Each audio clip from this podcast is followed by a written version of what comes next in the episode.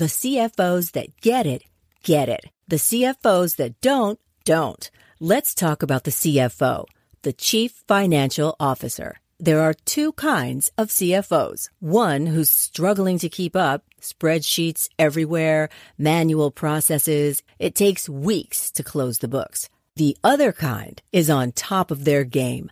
Automated reports, inventory, commerce, and HR flow into the financial model seamlessly. NetSuite is everything you need to grow all in one place. That's why NetSuite is the number one cloud financial system used by over 28,000 growing businesses. 93% of businesses increased their visibility and control after upgrading to NetSuite. Head to netsuite.com slash C-suite for a special one-of-a-kind financing offer. That's netsuite.com slash C-suite. netsuite.com slash C-suite. This is Profit from the Inside with Joel Block. Insights to give your business the inside track. And now, here's your host, Joel Block. How do we get more capital? Isn't it a lot of trouble to get more capital? Who manages the investors? Who manages the money? We need help, but where do we go to get it? To answer those questions, Seth Farbman. Seth, how are you? I'm doing well, Joel. Thanks for having me. Hey, listen, you are a very accomplished person. It is incredible to uh, talk to somebody who has started a variety of companies, had several exits, made plenty of dough, and, uh, and it's just it's exciting. So thank you for joining us. I appreciate you having me. I don't know about all those accolades, but uh, thanks for saying some nice things about me. Well, you listen, we'll uh, we'll see. no, listen. So actually, it turns out that uh, one of the companies, uh, this Stock, you got V Stock Transfer, you've got V VCheck, right? V-check, There's, uh, I'm a customer of V Check because some uh, some company that I'm a, uh, a customer of uses your service for me to pay them. So you you have accomplished a lot. It's it's always great when you're uh, you're out there and you actually meet customers, or you know, it it ha- it happens from time to time when when you're at a conference and I'll you know be talking to somebody and I'll be uh, I don't want to say pitching, but I'll be you know talking about it and they're like, oh yeah, we we use you, and you know, it's it's a very humbling experience. So, No, uh, li- listen, it uh, you know it's it's one of the most exciting things that can happen to uh, to a business person, to a management team, to an entrepreneur is that uh, that the marketplace is using their product, and that's that's an exciting thing. So, tell us real quick. So, uh, what what business are you in now? Because you've been in a couple different things. I um I, I juggle currently my time primarily between a firm called VStock Transfer, where um, we are a uh, transfer agent focused primarily on uh, working with publicly traded companies uh, with a sweet spot towards IPOs, Reg A's, and uh, and SPACs. Uh, well, and we'll, we'll have to talk about what that We'll- all means. we can circle back about those uh, specific jargon, and and then a firm called VCheck Global, which is focused on uh, on background checks and uh, due diligence, and then a, a smaller firm called eSignature, which is a uh, an online service for medallion signature guarantees. Also, a very niche business in the uh, in the securities financial industry.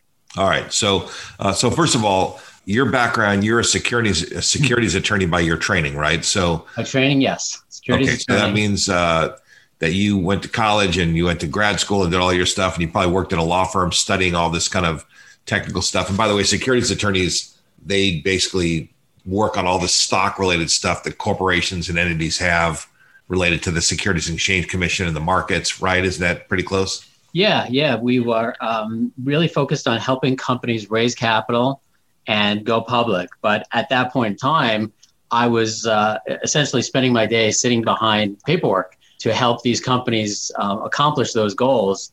And I think it's at that point in time where I became, I guess the term is called a deal junkie, where I saw all this excitement going on and, and people ringing the NASDAQ bell and um, deals were happening and I was pretty much in the office 24 7 or 24 6.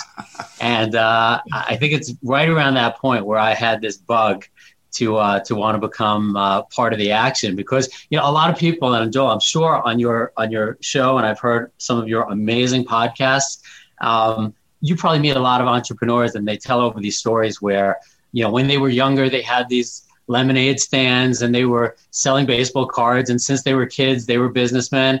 That was not me. I mean, since I think 10th grade, I wanted to be a lawyer and I was always a very straight, straight guy and never had the concept of going into business or entrepreneurship. But, um, you know, I saw all these deals happening, and I think that's when I got the bug to uh, to want to to be part of that. You know, it's so funny you bring that up. The uh, the thing as kids, because as a little kid, uh, me and another guy that I was friends with, we were eight or nine years old. We bought a little mini bike. We fixed it up. We bought it for five dollars, sold it for ten. You see, you were that kind of guy. Exactly. That was like my that was like my first deal I ever did. You know, it was really it was the coolest thing ever. And, but but what I really relate to about what you just said is uh, when I was uh, 25 or so, or 24, 25, right out of school, uh, I was at Price Waterhouse doing the tax work for a bunch of syndicators, guys that were raising money to buy real estate.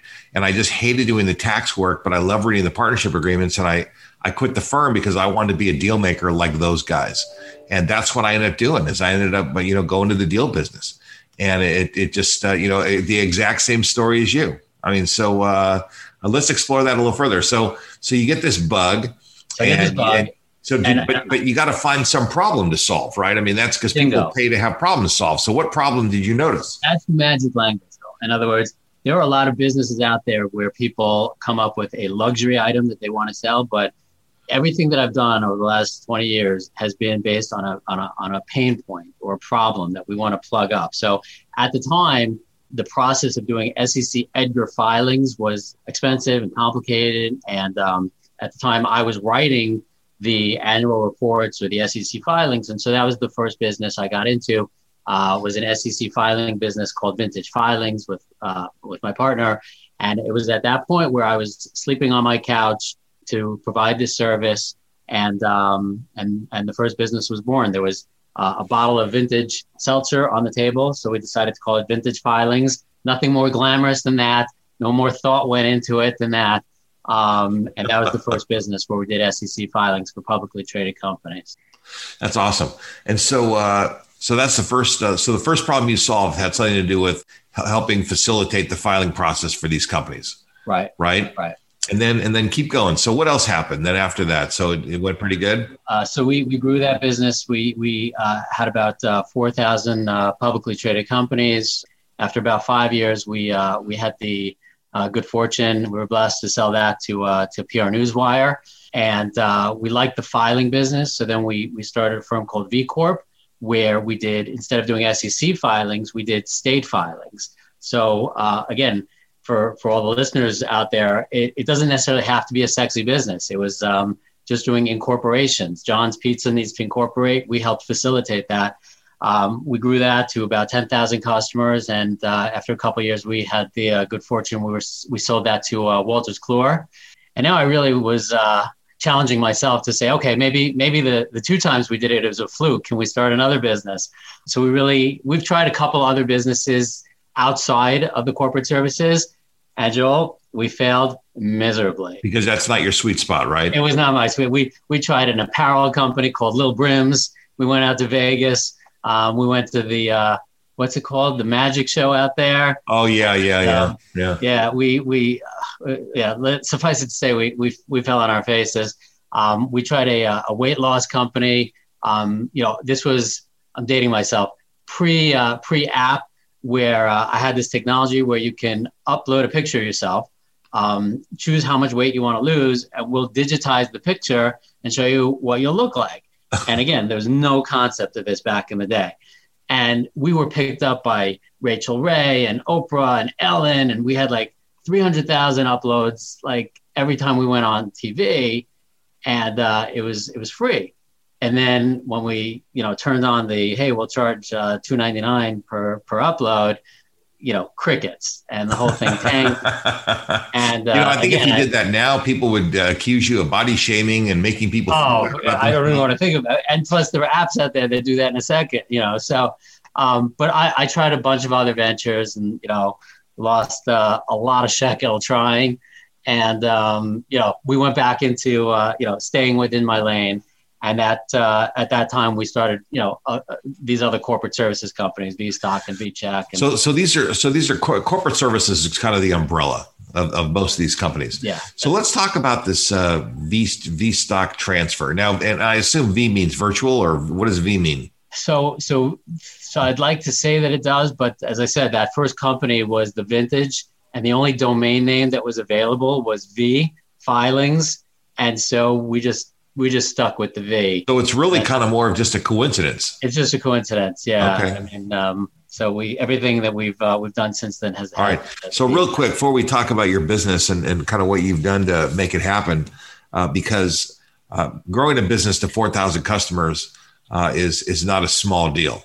I mean that that's a large percentage of the whole universe. By the way, I mean that's pretty good. So, uh, what exactly uh, is a transfer agent? That's what you guys are. Would you? Yeah. Is it- you want to start there, or do you want to start like back a couple steps and kind of explain a little can- bit about the process? We can we can you know we can circle back in terms of you know maybe some some pointers to the audience in terms of how I think that any company, whether you're in the you know the transfer business, you're in the capital markets business, or you're in the widgets business, you know I think that the fundamentals are all the same in terms of you know perhaps some best practices to take away of of, of really how to scale a company, how to pick up customers, um, and really I think it all comes down to trying to be authentic, trying to develop relationships, um, and trying to always give value to to your audience. Um, but you know that's going to be the same regardless of the industry that you're in. But in terms of the transfer component, you know, really what we do is that for a, a, a company that's raising capital and they're going to be issuing shares, um, generally speaking, they don't want to have to handle that Excel sheet.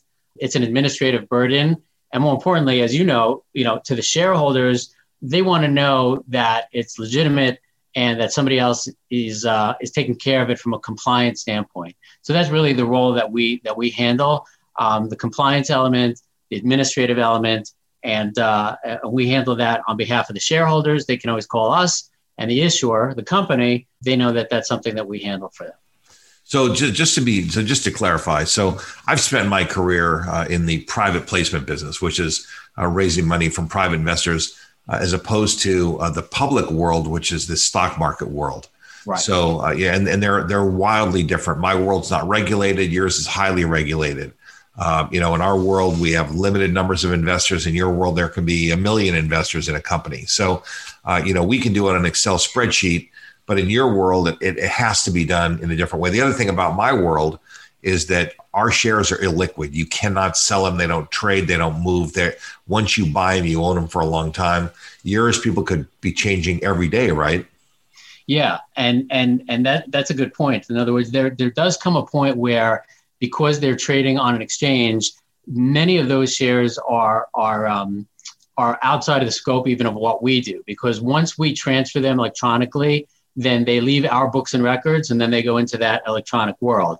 So there is an element of of, uh, of publicly traded shares that we do not handle, but there is that that element of shares that are on our books and records, like you say, that we do handle. And and and there are still private companies that engage us um, even though it, as you correctly said, it just sits there. It rarely moves around, but you still have those occasional circumstances, um, whether it's a divorce, whether or not you know somebody passes and there's an estate transfer. Those are still things that we'll that we'll handle on behalf of the shareholders.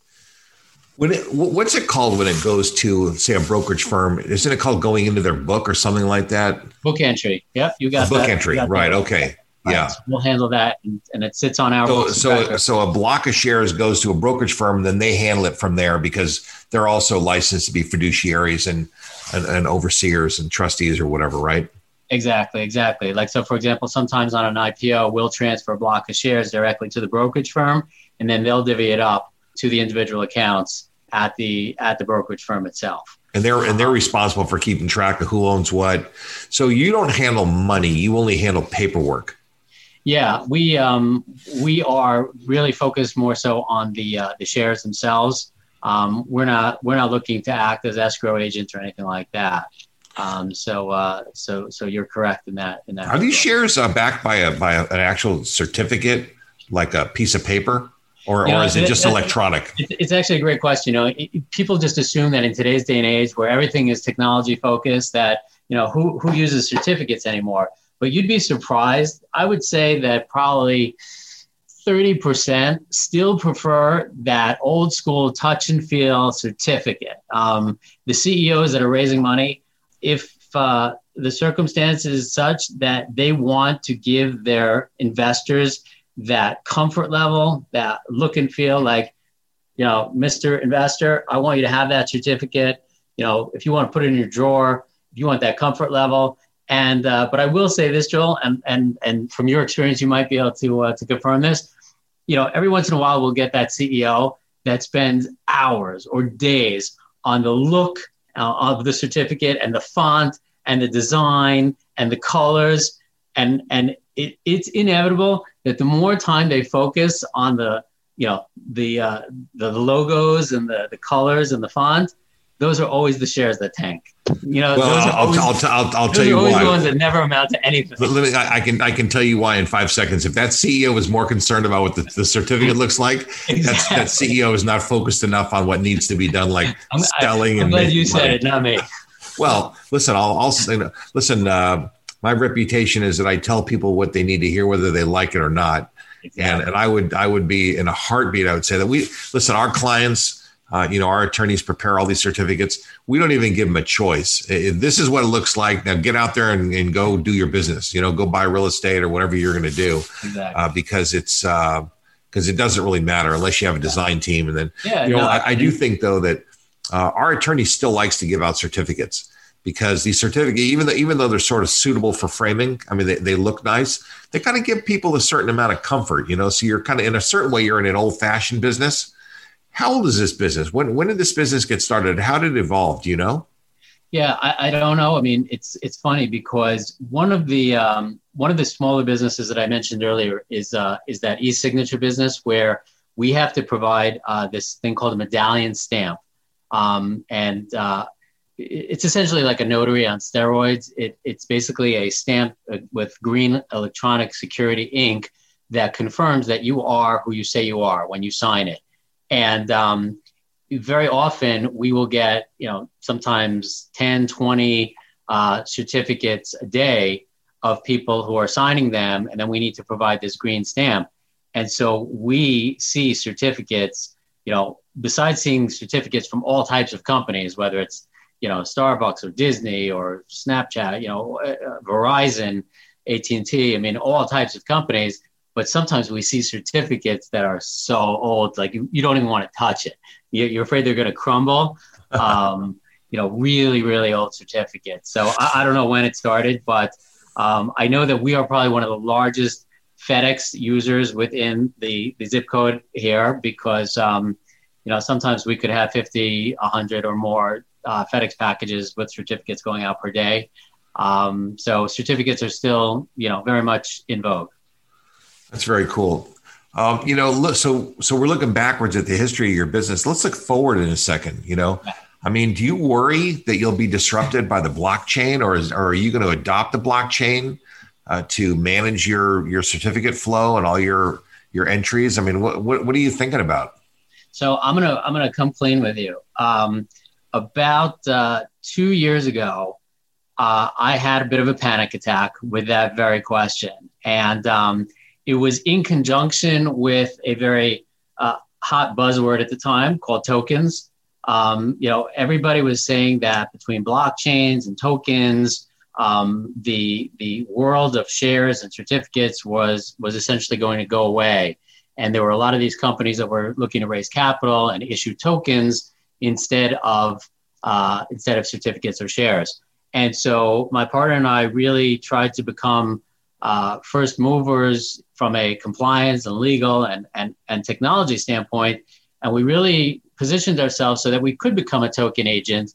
And we worked with these companies so that we were available.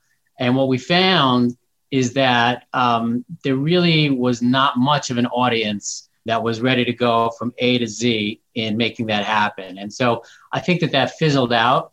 And um, although it's still there's still rumbling of that out there, it uh, it seems to have quieted down. Um, But to- tokens, though, that's different than you using the blockchain to manage your your uh, your infrastructure. correct. So, are, are you are you adopting these advanced technologies for management purposes?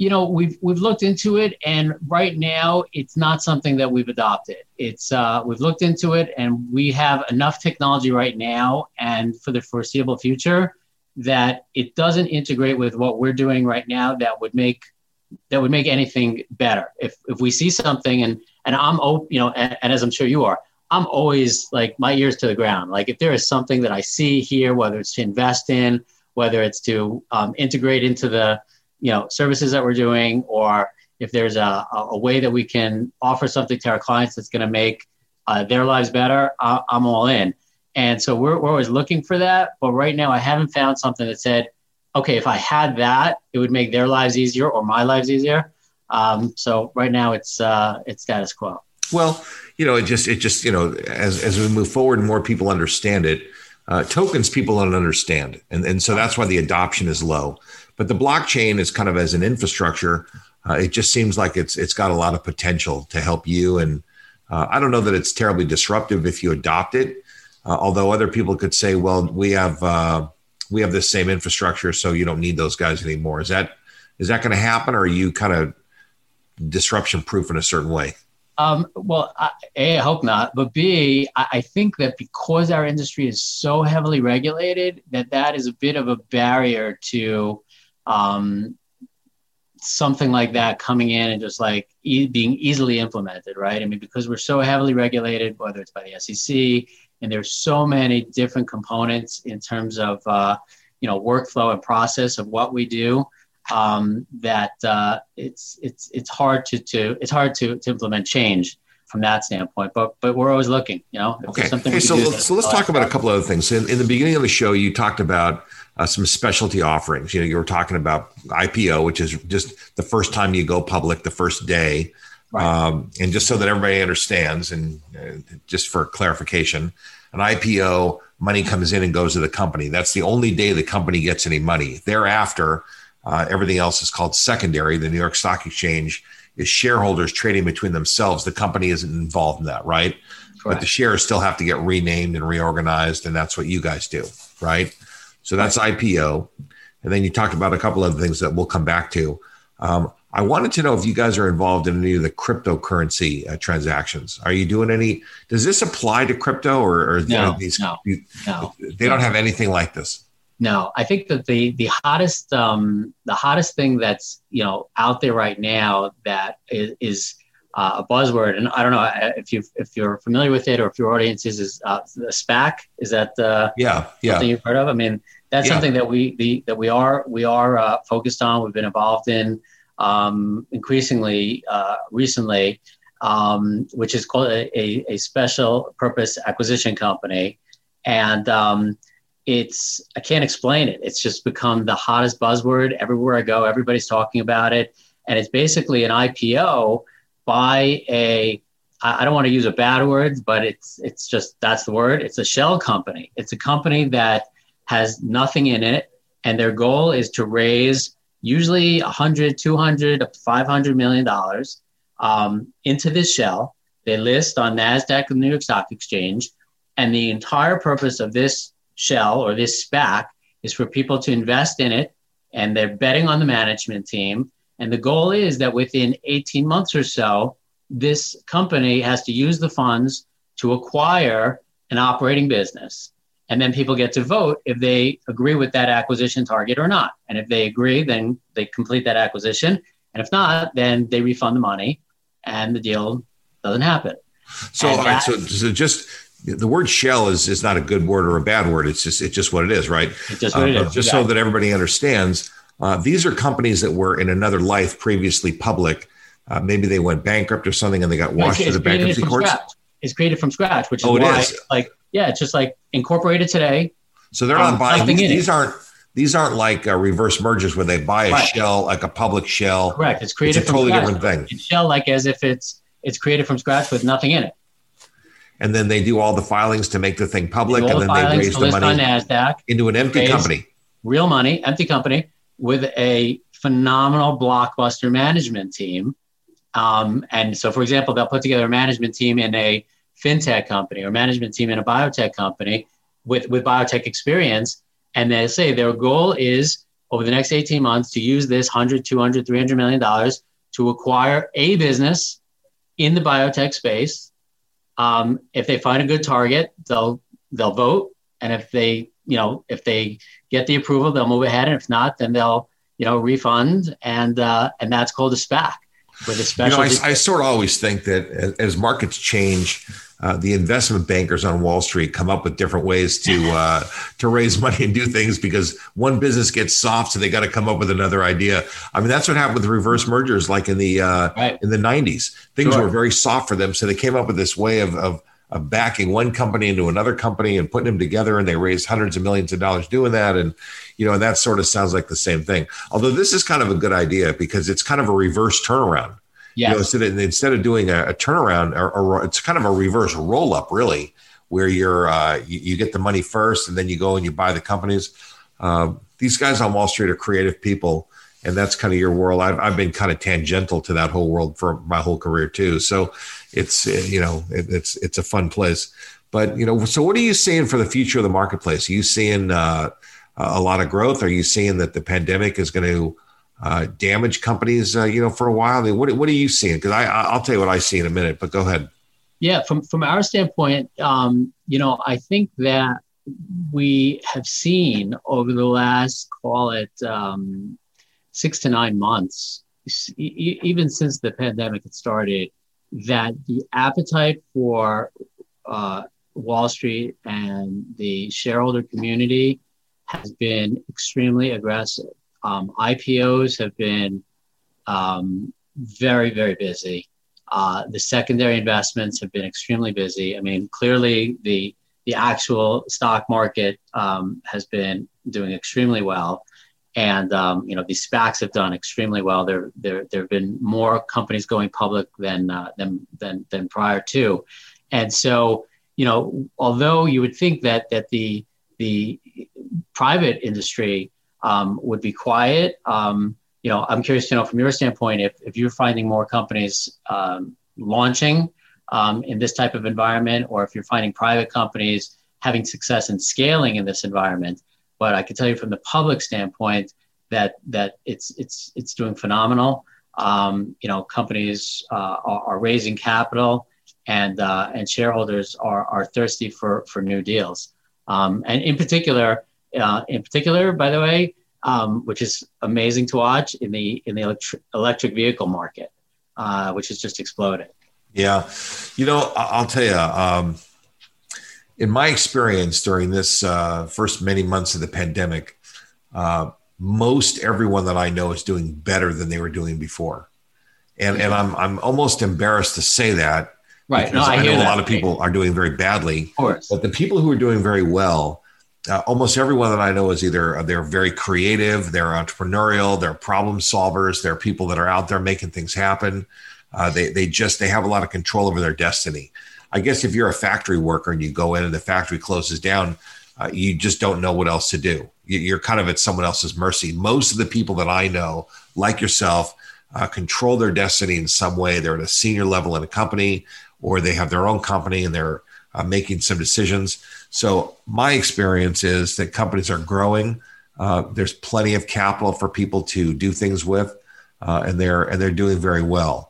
Uh, and and it's uh, it's painful that there are people who are not doing well because it, it's really a shame uh, that we have this.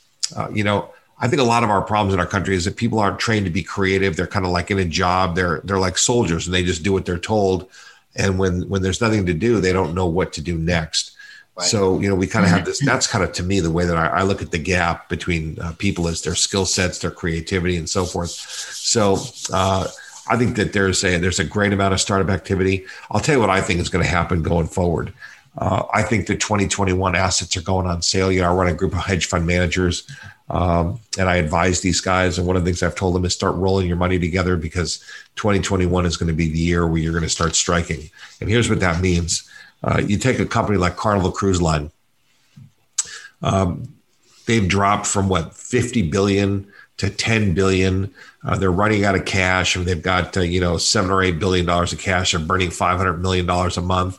Uh, they can't go on for very much longer, you know, and uh, there's not a lot of public talk about this, but uh, they can't go on for that much longer. So what ends up happening is that some private equity outfit, uh, it may not be a domestic one, by the way, is going to come in and buy the whole company. So instead of being into the company for uh, five, you know, for fifty billion dollars with all their leases and all their stuff, they're going to end up buying the whole package for a couple billion dollars, and that will make that an exceedingly profitable company that they then can reinvest. And this is kind of the uh, it's the evolution, the survival of the fittest of corporate uh, America. Right. Is that, that, you know one management team is going to get booted out, a new one's going to come in, uh, sort of no fault of their own, except for that they had a, an inflated cost structure uh, that got deflated by the pandemic, and and so I see a lot of those kinds of transactions ready to happen. I see a lot of roll up activity ready to happen. So uh, I think you're going to see a lot of business. I mean, I think a lot of stuff's going to happen good for you. Well, the from from your mouth to God's ears, I'll, yeah, I'll, well, I'll, take it. Um, there you go. I, I agree. I, I, think that um, you know everything that we've seen in terms of you know the capital markets is going to continue. Um, and, and, and just to go back to something you said before, Joel, just in terms of sort of those that are not necessarily positioned, um, you know, to to take advantage of the capital markets, but you know, for those that find themselves without uh, without a, an opportunity to um, to be in the capital markets. But if if if if they can be creative, I do think that this is a unique opportunity to sort of if they find themselves against the against the wall, and you know a lot of times people may have may have like this bug in the back of their head, you know, like oh I've always wanted to start this this this company or I've always had this idea, you know, but I've been in this job and now they find themselves not of, of not having this job, you know, just just you know pursue that idea that you that you once had or if it's been gnawing at you for so many years. Well let, me let me just let me just uh, you, let me refine that a little bit. Yeah. Uh, because you gave us the inside track on this already. And i didn't point it out at the time that you said it 10 minutes ago but the inside track is number one you have to solve a problem a real problem and number two you got to stay in your lane. And the way that I phrase that is that money follows expertise. You know, uh, you were a securities attorney and didn't like it that much, but you were highly trained in a certain area, and you ended up solving a problem that you understood very well, and money has followed. And that's that's really the inside track. If you want to start a very successful enterprise, uh, you have to do something that's inside your lane. You start going into clothing, not so good. You start going into some other stuff, not so good. But when you stay uh, inside your lane, and it may not be the sexiest lane, by the way, just to right. just to be clear, but right. that doesn't mean it's not an extremely important lane uh, to the business community, especially in New York, uh, where so much of this business happens. So, uh, to me, uh, you know, for our listeners uh, if, they are looking at uh, changing or doing something different, if uh, if business reorganizes or whatever, um, they got to do something that's inside their lane. That's it. That's it. So I do want to talk before we go. I do want to talk for a few minutes about Reg A Plus because these Reg A Plus deals are really cool deals, and it's not widely understood. Could you give us a little background? And yeah, I mean, historically, you know, when companies were looking to raise money, they would go um, you know, to institutional investors. They would go to investment bankers. Um, and then, you know, the world of crowdfunding and Reg A Plus came where companies were given an opportunity to raise smaller amounts of money from uh, large numbers of investors. Um, you know, and, and, it could be a thousand dollars, two thousand dollars from, um, you know, from 10,000, 15, 20,000 investors. And so, um, that was a new concept, and we had an opportunity to be involved with um, companies that were on the OTC or the Nasdaq, and it, it's something that has become extremely sought after. Uh, specifically, I would say over the last six months, and you've got all types of companies, and the companies um, that have a, an existing following are the ones that do the best with it, or if they really focus on marketing really, really well to the masses, those are also companies that can benefit uh, significantly. they, they tend they tend to be companies that have some kind of an affinity or something like uh, didn't didn't uh, the Hard Rock Hotel do a do a Reg A Plus offering, and they said, listen, anybody who's a big fan of ours can buy shares, and then you also get the right to uh, use our property from time to time, and you get a free hotel room. So these companies kind of did some other There's stuff. Got to be some kind of like hook, exactly. Yeah, like so exactly. Kathy, right. Kathy Ireland. You know, yeah. she has a massive following, so it was easy for them to sort of combine a product, a service, uh, a following um, all, all, all, in one. Those are the types of companies that, that Reg right. The more the more sexier deals tend to do better in that because consumers are more attracted to that. But uh, but it's a great way for companies to raise up to fifty million dollars uh, yes. for uh, you know with much less uh, you know compliance costs and other kinds of things. So it's uh, it's an important thing for people to understand. But listen, Seth, you uh, you are a gentleman. You're you're a highly uh, decorated uh, businessman. You, you've just done an awesome job, and thank you very much for for sharing your wisdom, sharing the inside track on really what it takes to to be successful and kind of starting something from scratch and taking it through completion, which is something that not very many people have done. I appreciate that, and I do hope that uh, when this is all over, either uh, I'll get to meet you in person uh, in New York, or uh, would love to uh, to sit down in LA. Well, we'll certainly make that happen. Thanks for being on the show. Thanks again. You've been listening to Profit from the Inside with Joel Block. For more insights and to learn more, visit joelblock.com. How about a shout out and a huge thanks to our podcast show producer, David Wolf, and the team at Audivita Studios. Profit from the inside wouldn't be possible without these wonderful professionals. To learn more or to find out how you can launch and produce your own podcast show, reach out to www.audivita.com. That's A U D I V I T A.com. Produced by Audivita Studios. Connect your voice to the world.